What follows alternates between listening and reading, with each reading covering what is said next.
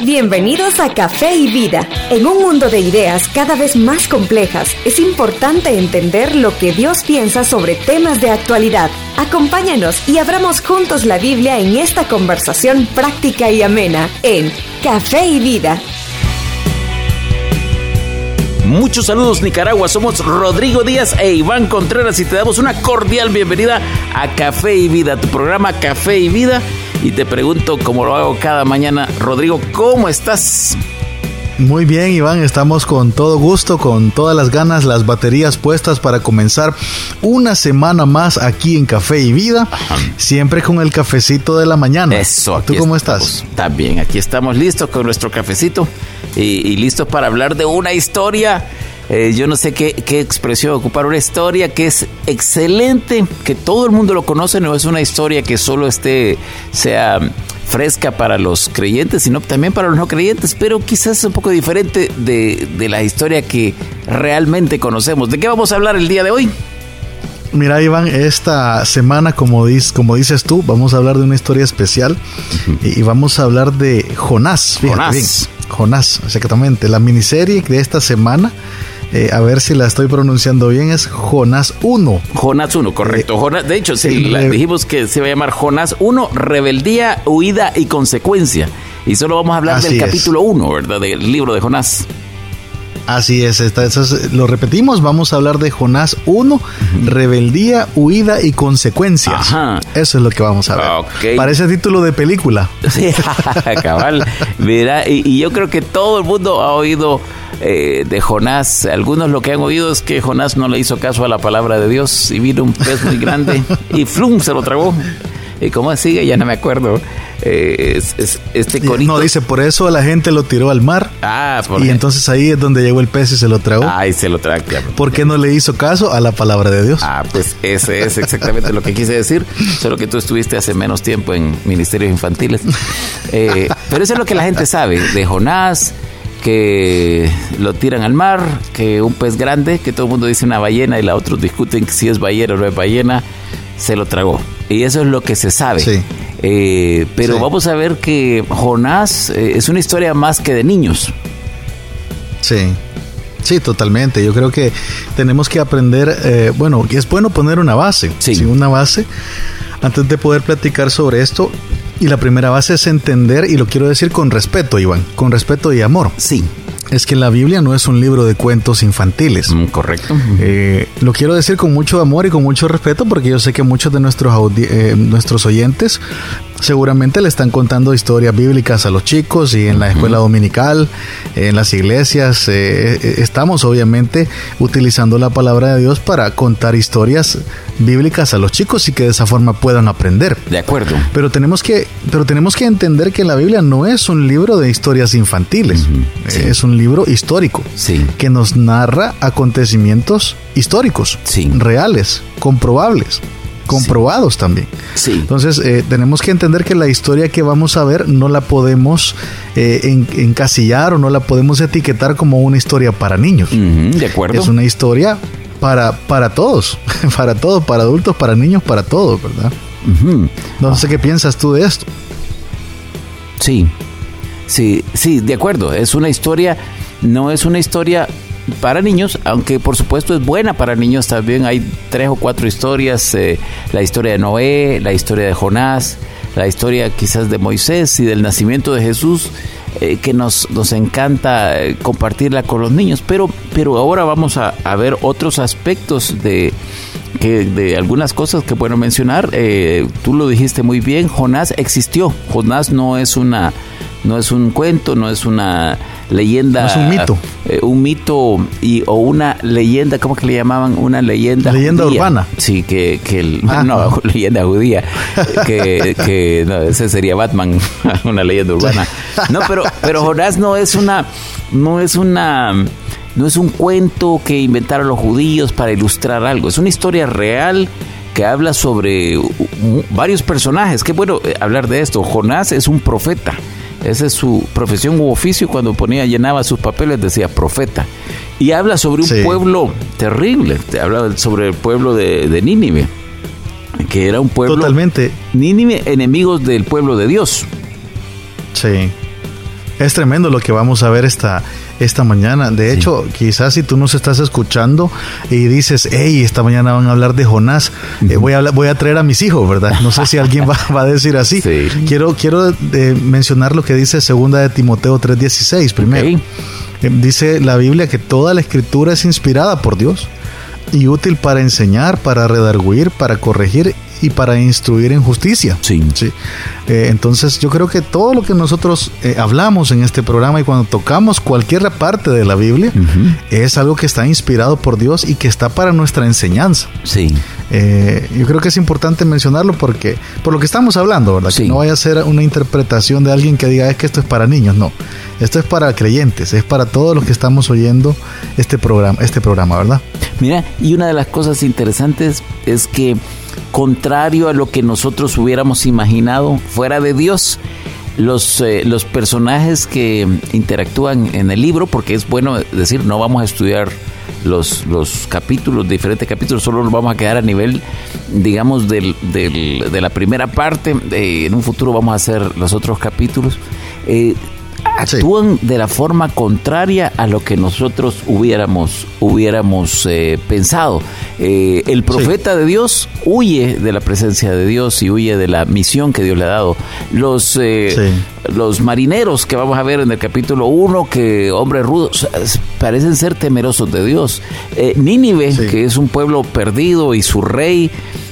se arrepienten y, y, vamos a aprender que no todo es a veces como uno lo cree en la vida. Sí, es, es un buen, buenísimo punto. Las cosas no siempre son lo que parecen. Sí, Quizás para poner también como parte de la misma introducción que tú estás dando, Iván, queremos decir que eh, Jonás es un libro que habla de la misericordia de Dios. Muy bien. Para una nación pagana que se llama Nínive. Sí. Eh, eh, cuya maldad o la maldad de esta ciudad se había multiplicado tanto que subió delante de Dios la maldad de Nínive. Entonces, eh, quiero, quiero que vayamos estableciendo esto desde el principio. Sí. No es un libro que habla de castigo, o sea, no, es un libro que habla de, un Dios castigador, es todo lo contrario. Es un libro que habla del carácter misericordioso y justo de Dios. Eh, cuando hay una ciudad que está pecando en extremo. Mira qué bueno eso que estás diciendo. Yo te hago una pregunta que, que alguien pudiera confundirse y, y, no estoy seguro qué pensás tú, pero, pero tú dirías quién es el personaje principal del libro de Jonás? Bueno, según lo que vamos a estar estudiando esta semana, yo diría que el personaje o el héroe, si lo podríamos decir así, de este libro es Dios. Ajá, es Dios. Porque es Dios quien quiere salvar a Nínive. Sí. O sea, e, esta idea de que esta, de esta ciudad tan pagana y tan depravada se salve, sí. es una idea que nace en el corazón de Dios. Ah, y por lo tanto, Él va a mandar a un representante, va a mandar a un profeta suyo para que haga el trabajo. Ajá, Entonces, yo diría, Iván, que el héroe de esta, de esta historia es, es Dios. Ah, estoy totalmente de acuerdo. Entonces, ¿Quién es el villano de esta historia? Porque uno podría con mucha facilidad decir eh, el villano o el antihéroe es eh, son los ninivitas, pero en este caso parece que los que son salvados son, son los ninivitas. De hecho, así es, ellos se arrepienten al final. Sí. Eh, pero entonces podríamos decir que aquí hay un héroe y hay un antihéroe. Sí. el héroe lo estamos definiendo que es Dios y el antihéroe va a ser Jonás, de hecho. Jonás se comporta todo el, todo el libro, los cuatro capítulos del libro de Jonás, él se comporta de una forma en la que él quisiera, parece que quiere evitar que la voluntad de Dios se cumpla. Y está constantemente resistiendo la voluntad de Dios. Entonces es interesante como tú dijiste, las cosas aquí no son lo que parecen. No son lo que parecen. Cuando a veces contas la historia de los eh, a los niños de Jonás, parece que Jonás es, es el héroe, pero Jonás es el antihéroe. Y una cosa que todavía es más compleja, creo yo, para esta semana, a ti que nos escuchas, es que le Jonás con nosotros corremos el riesgo, o sea, si una enseñanza para nosotros es que no debemos ser Jonás, porque corremos el riesgo de ser nosotros el antihéroe de esta historia. Tú sabes que en todas las, eh, todas las, eh, los cómics y todas estas historietas y historias, uno quiere identificarse siempre con el héroe. Y yo sé que, que, Rodrigo, para ti que lo escuchas y no lo conoces, si alguna vez lo quieras agradar, regálale algo de Batman. Él es, es loco Batman, como decimos aquí, y Batman Hoy me siento más identificado porque los últimos Batman ya son así panzones, cachetones, eh, gorditos, entonces ya me siento más identificado. Saludos a Ben Affleck, si nos oye, que ya está viejón también. Miren, pero, pero si sí estás de acuerdo que que, uno, sin querer serlo, puede ser el, puede ser el, el Jonás de esta historia. Totalmente de acuerdo. De hecho, creo que tenemos que tener cuidado, como te digo, de no volver, como tú decís, de no volvernos Jonás. Y también me, lleva a pensar, Iván, que la Biblia nos muestra todas las facetas de los hombres de Dios. Es decir, la Biblia nos muestra casos donde hay hombres que fueron obedientes a Dios, pero también nos muestra algunos hombres que se rebelaron que se revelaron, que no tuvieron la actitud de obedecer y que todo esto, como te digo, es un ejemplo para nosotros. Sí. Eh, sucede en la vida de muchos creyentes, muchos creyentes o todos los creyentes, eh, eh, vamos a ver aquí en este libro que recibimos la misma orden, es ir y compartir nuestra fe, es ir a nuestra Nínive, si lo podemos decir así. Y muchos están tomando la decisión de rebelarse. Sí, sí. Y, rebelarse, perdón, y rebelarse eh, no necesariamente quiere decir eh, yo voy a quemar la Biblia y voy a dejar de ir a la iglesia, sino que rebelarse es ir en contra del plan de Dios. Sí. Así es, exactamente. Eh, es, es, cuando tú te opones a los planes que Dios tiene para ti. Sí, sí. mira, Dios en este libro, Iván, está tratando de encontrar la manera de hacer llegar su mensaje a esta ciudad. Y para eso elige a Jonás. Jonás es el instrumento que Dios ha elegido para llevar el mensaje de él, no, no el de Jonás, el mensaje de él a la ciudad de Nínive. Eh, de, hecho, Jesús, Jesús mismo mencionó a Jonás, hablando de su propia resurrección, fíjate, lo cual nos comprueba que esta historia no es un mito, es una historia verídica. Eh, no sé si puedes venir conmigo a Mateo 12:40. Dame un segundo. 12:40. Jesús dice en Mateo 12:40 porque como estuvo Jonás en el vientre del gran pez, tres días y tres noches, así estará el Hijo del Hombre en el corazón de la tierra, tres días y tres noches. Sí. ¿Sí? O sea, Jesús está marcando este hecho y lo está tomando como una referencia para decir, de esta misma forma va a pasar conmigo. O sea, Jesús está dándole credibilidad 100% al, al relato bíblico de la historia de Jonás, ¿no te parece? Me, me parece completamente. Y ahí tú revelas un un elemento más que no vamos a llegar hasta ahí porque no está en el capítulo 1. Si Jonás murió o si Jonás no murió, porque esa es otra discusión entre muchos. Pero si querés, hagamos aquí eh, un, pequeño, ah, digamos, ya hablamos bastante del libro y si quieres vamos a, leer, no sé eh, qué versículos, pero vamos a, Jonás capítulo 1 para, para, para ya no hablar más del asunto, sino que leer el asunto entrar en materia. Sí, entrar en materia, eh, bueno, vamos, vamos a entrar entonces aquí a Jonás. Eh, vamos a ver. Jonás, ayúdame tú aquí también a buscar Jonás. Jonás, que está Jonás capítulo 1, versículos 1 y 2, ¿te parece? Que está, sí, eh, me parece que está después de Días y antes de Miqueas. Algunos eso no les ayudó mucho, pero uno de los profetas menores. O no sé si lo quieres leer tú. Sí, aquí si quieres, ok. Dice así. Dale. Vino palabra de Jehová a Jonás, hijo de Amiquía, a mi, a mi tai, perdón, a mi tía, como que era mi tía, diciendo... A tu tía no sé quién será, pero... A mi tía, saludo a mis tías si nos escuchan. Levántate y ve a Nínive, aquella gran ciudad, y pregona contra ella, porque ha subido su maldad delante de mí. Eso dice los primeros dos versículos. Así es. ¿Qué, podemos ver, fíjate? Ajá. O, bueno, no sé si vas a decir algo. es decir, si quieres, hagamos aquí la pausa porque creo que es un buen momento y regresemos para ver qué nos enseñan a nosotros estos, estos dos versículos. Eh, estamos listos, preparados, ¿te parece? Claro que sí. Ok, ya volvemos. Queremos saber más de ti. Escríbenos a nuestras redes sociales. Cuéntanos lo que piensas, inquietudes y temas que quisieras que tratemos. Encuéntranos en las redes sociales como Café y Vida.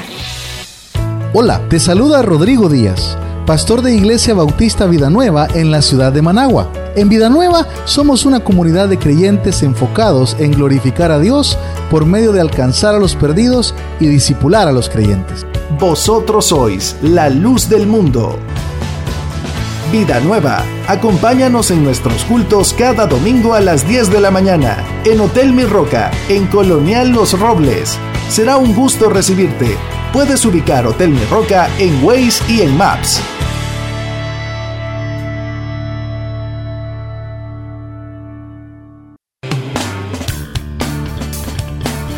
Aquí estamos de nuevo en Café y Vida, este programa, y el día de hoy estamos comenzando esta serie que se llama Jonás 1, Rebeldía, Huida y Consecuencia. Y estamos leyendo Jonás versículos 1 y 2. Y no sé, te paso aquí el tiempo. Gracias, Iván. Bueno, estamos viendo que también Jonás es un libro extremo por donde lo veas. Yo creo que hay un pedacito de Jonás en cada uno de nosotros, Iván. Sí. O más bien, quizás hay un pedacito de, Jonás, de nosotros en, reflejado en Jonás. Sí. vamos a hablar un poco de la rebeldía, fíjate, de la rebeldía, como dice el título de esta serie. Eh, y eso es algo muy, muy interesante. Eh, lo, que, lo que vemos aquí en, un principio, en los primeros dos versículos, es un principio importante sobre el carácter de Dios. Tú lo leíste ya. Vino palabra de Jehová a Jonás, hijo de Amitai, diciendo, levántate y ve a Nínive, aquella gran ciudad y pregona contra ella porque ha subido su maldad delante de mí. Eso es lo que tú leíste. Aquí encontramos un, carácter, un principio importantísimo sobre Dios, Iván.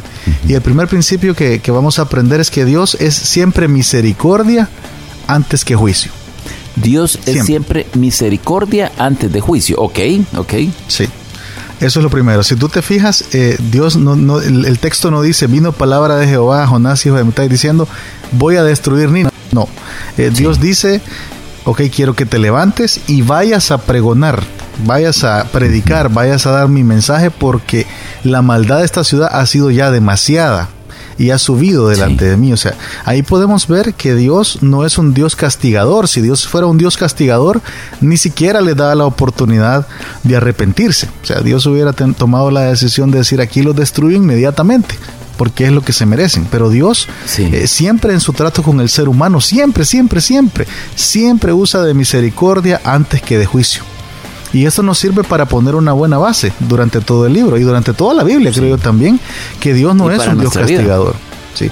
Él siempre hará todo lo posible para dar la oportunidad al ser humano de arrepentirse.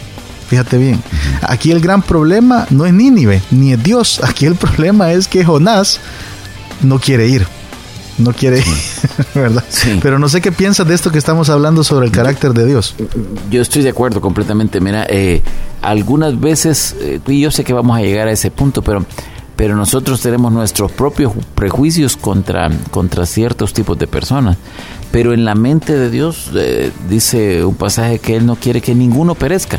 Y es una una enseñanza ahora muy, no sé, muy popular, decir, hey, Dios ha escogido a algunos para mostrar su misericordia, pero con la mayoría pues está dispuesto a, que se pierdan. Dios tiene, creo, dos, hay dos aspectos del carácter de Dios. Él es, él es amor, pero él es justicia. Es decir, por eso es que necesitamos de un Salvador. Eh, pero pero el, la característica de Dios a priori es, su amor, su amor, aún amor por aquellos que nosotros quizás nos costaría manifestarle nuestro amor. Sí, totalmente. Yo creo que ahí, como tú decís, es algo en donde tenemos que, ir viendo eh, una faceta del carácter de Dios que es muy interesante y que a veces no la vemos como tiene que ser, Iván. Eh, mira lo que dice Salmo 103, 8. Dice, eh, misericordioso y clemente es Jehová, dice lento para la ira o tardo para la ira y grande en misericordia. ¿sí? Eh, o sea, a veces nos venden, digamos así, la imagen o nos quieren mostrar o nos quieren pintar la imagen de un Dios que es un Dios colérico, ¿verdad? Un Dios que está esperando eh, que, te equivoques para agarrar un rayo de los que tiene ahí en el, en, el trono y tirártelo, tirártelo para castigarte. ¿Cómo? Sí, estilo, estilo Zeus. Sí, eh, como que eso, exacto, porque eh, muchas veces la idea que tenemos de los dioses viene influenciada por este tipo de literatura que a veces nosotros hemos leído, ¿verdad? No sé si leíste las, de Homero vos cuando estabas en el colegio. Leí por lo menos los resúmenes, o por lo menos antes del examen alguno me lo contó. Mira, eh, eh, eh, hay otro hay otro pasaje en Lamentaciones que dice por la bondad de Jehová no hemos sido consumidos, porque nunca decayeron sus misericordias. Y, yo creo que esto es algo que tú y yo podemos dar testimonio. si Dios fuera justo, hubiéramos sido consumidos. Casi cada día seríamos consumidos por Él, porque porque no, no, no somos correctos. Ahora el problema es que a veces en nuestro juicio, en nuestra escala de valores que hemos construido, nosotros, eh, nosotros pensamos, ah, yo soy mejor que tal otro grupo, o, que tal otro tipo de persona, o que, los de aquel país.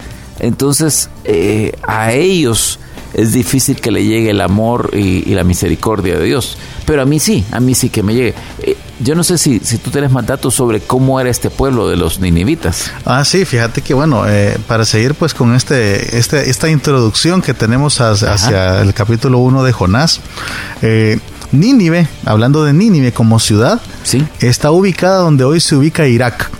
Esa es la ubicación de donde estaba, donde estaba Nínive, de hecho.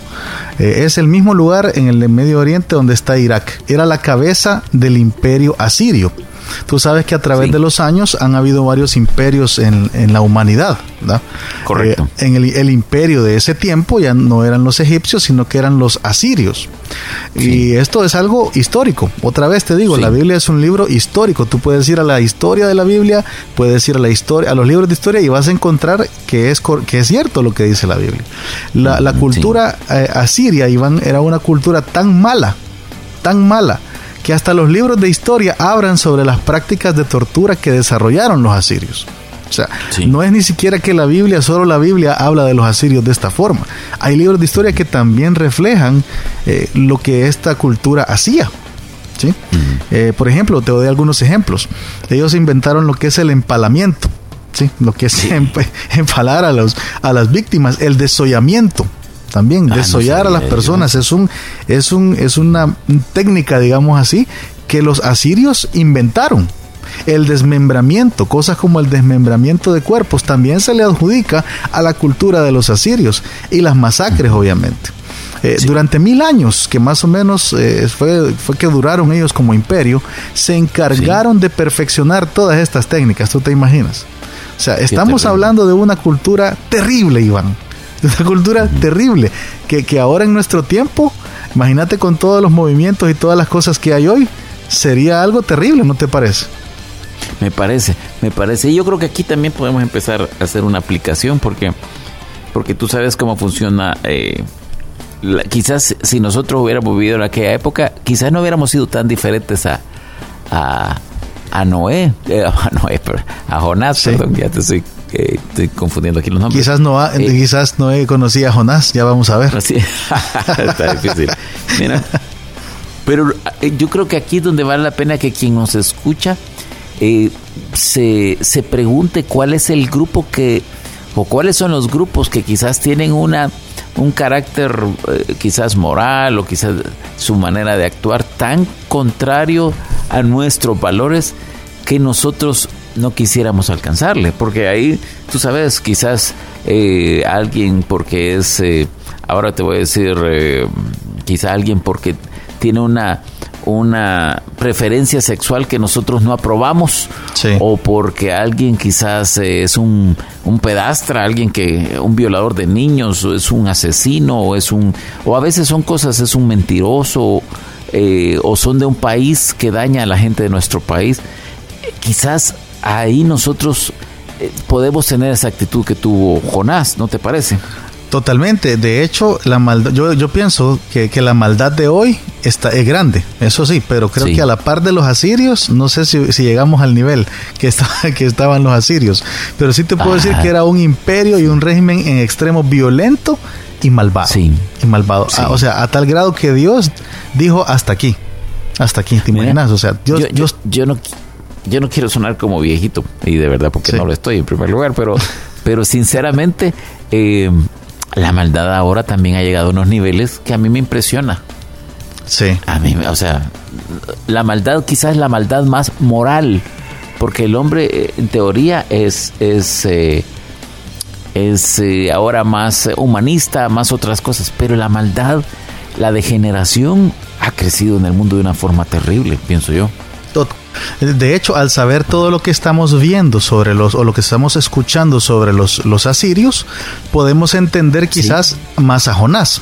Porque a veces nosotros no entendemos las razones por las cuales Jonás no quería ir a Nínive porque el texto en ese momento no, se, no nos cuenta, digamos, a cabalidad o no, no nos da el, dato, digamos, de por qué Jonás tenía tanta resistencia y tenía tanta, tanto prejuicio y tanto, no sé, odio contra esta cultura ninivita. Por eso tenemos que ir a, la, a, la, historia también y ver que, que Nínive era la capital del imperio asirio. imagínate, dentro de todo el imperio, la ciudad principal era Nínive. Eh, entonces podemos entender un poco a Jonás cuando Dios le dice que es él quien debe ir. Muy probablemente entonces también eh, los asirios tenían subyugados a los judíos probablemente, porque eran el imperio, eran el imperio de turno. Entonces muy probablemente también estaban maltratando, subyugando a la nación de Jonás que era Israel. Por lo tanto, eh, él dice, ¿cómo es esto? Si, si estos nos tienen subyugados, nos tienen maltratados, son unos violentos, son unos, son unos, eh, no sé, lo que tú quieras ponerle ahí, ¿verdad? Son violentos, malvados, eh, y a estos les voy a ir a predicar, dice Jonás. ¿verdad? Muy probablemente, muy probablemente Jonás tuvo, fíjate, algunos pensamientos en su mente. mira, de hecho, quizás te, te, muestro un pensamiento de Jonás, Iván.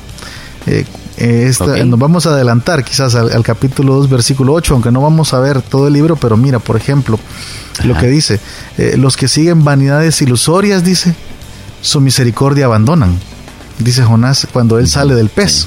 ¿sí? Eh, probablemente él estaba pensando, merecen irse al infierno por su maldad. Por mí no hay ningún problema. Yo casi que que estaba pensando Jonás, ok, si Dios los va a mandar al infierno por su, o los va a condenar o los va a destruir por su maldad, está bien conmigo, que lo haga, que lo haga, ¿verdad? Eh, qué tremendo. ¿Dónde firmo? ¿Cómo? ¿A dónde, ¿a dónde firmo? Pero también es posible, Iván, que Jonás tuviera miedo al saber a lo que se iba a enfrentar. Yo creo que pudieron haber dos pensamientos en la mente de Jonás. Un pensamiento de venganza, de, decir que reciban su merecido, pero otro pensamiento de temor al saber que era una cultura que le podían hacer de todo. Pues yo creo que ahora nos pasa igual a nosotros. Dios nos pide hacer cosas que no queremos hacer. Y a veces reaccionamos con estas dos actitudes, o temor o prejuicio. Yo, yo te, te, propongo, perdón, que, que dejemos este pensamiento de Jonás para mañana, porque creo que es tan rico, tan bueno, que necesitamos comprenderlo bien para no identificarnos ahí, porque eh, estamos terminando ya realmente este bloque y este programa.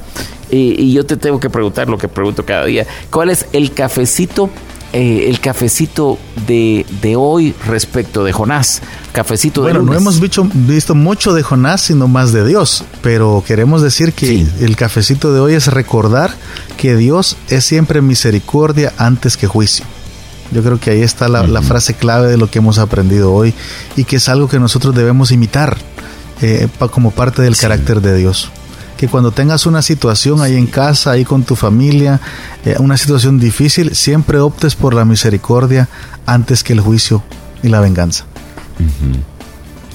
y, el juicio va a venir porque el juicio viene, pero, pero primero es la misericordia. y Dios está dispuesto a amar a algunos como tú estabas mencionando respecto de Jonás, que quizás a nosotros nos va a costar amar, pero no somos nosotros los que decidimos, es Dios y nosotros simplemente somos su extensión.